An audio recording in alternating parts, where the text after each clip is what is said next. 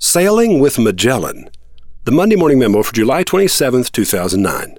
How to turn $100 into $100,000. Magellan was a misfit, a visionary with a better idea, a curious explorer of things unknown. He would have fit right in at Wizard Academy. But a similar outlook on life isn't the only thing that connects us to Magellan. There's a tangible connection as well. More about that later.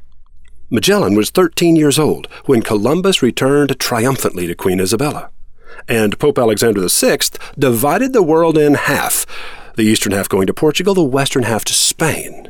1493. Years later, when Magellan asked King Manuel of Portugal if he might sail for him, the king publicly snubbed Magellan. Humiliated, Magellan leaned forward to kiss the king's hand.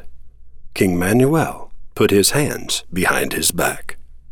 Remembering that Spain had funded Columbus, a foreigner, Magellan went to Spain and pointed out to King Charles that no one knew exactly where the Pope's boundaries were in the east.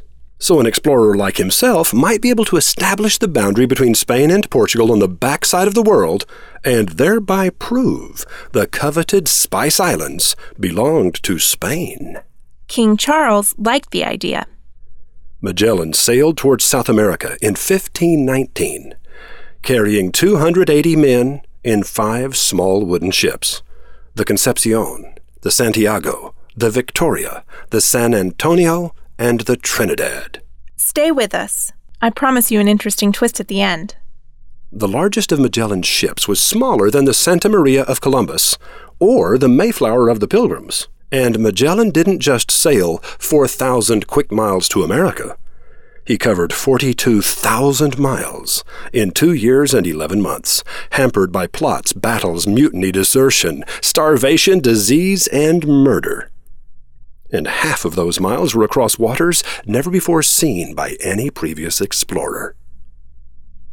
Only 18 of the 280 sailors made it home to Spain after circumnavigating the globe. The Santiago was wrecked in a storm at the tip of South America. The chicken-hearted captain of the San Antonio turned his ship back to Spain during the night with more than a third of the fleet's provisions. When the 3 remaining ships finally limped into the Philippines, the islanders enthusiastically accepted Christianity. When Chief Lapu-Lapu of Mactan tried to unravel those conversions, Magellan took just 60 men to face the chief's army of 3,000 natives. And there, Magellan died. There weren't enough sailors to sail 3 ships, so the papers, logs, letters, and diaries of Magellan were put aboard the Concepcion by the 2 captains that had been guilty of mutiny, and that ship was burned in Philippine waters. We know these things because an Italian named Antonio Pigafetta kept a secret diary. He was one of the 18 who made it home. The Victoria and the Trinidad were headed home to Spain when the Trinidad sprung a leak and had to turn back to the Philippines. There, she was captured by the Portuguese who had come to the Philippines along the traditional route down the coast of Africa. Soon after her capture, the Trinidad was lost in a storm. Flash forward. A soldier returning from Vietnam is stationed at Clark Air Force Base in the Philippines in the late 1960s. One day, he sees a man step off a Filipino fishing boat carrying what appears to be a crustacean-covered rock. Curious, the soldier investigates. The object is too heavy to be a rock. That's why the Filipinos didn't chunk it back into the sea when it appeared in their nets.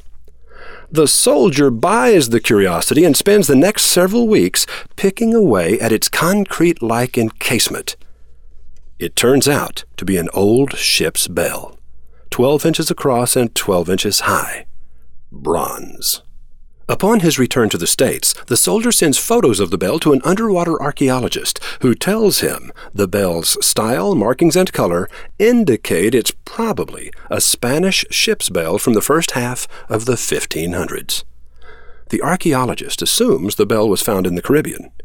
The soldier doesn't tell him otherwise. If the soldier had revealed where the bell had been found, the archaeologist would immediately have known the bell could be from Magellan's flagship, the Trinidad, or possibly his Concepcion, both of which were lost in the Philippines.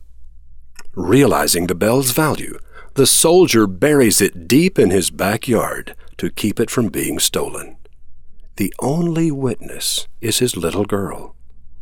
When the old soldier dies, the only person on earth who knows the location of the bell is that little girl, now a mother with a teenage daughter of her own.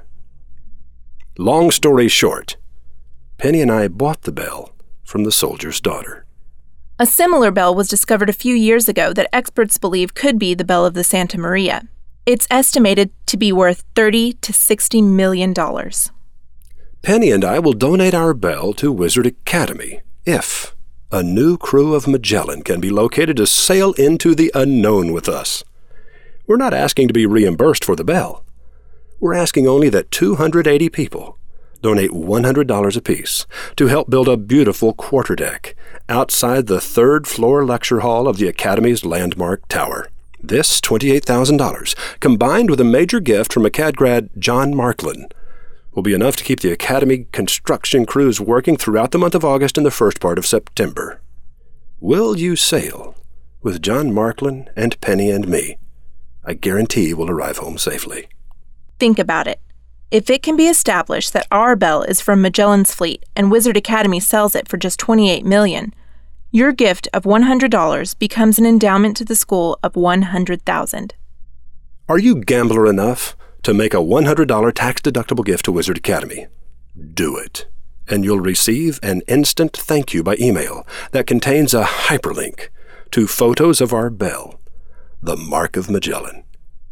You're going to be shocked by its beauty. Roy H. Williams. P.S.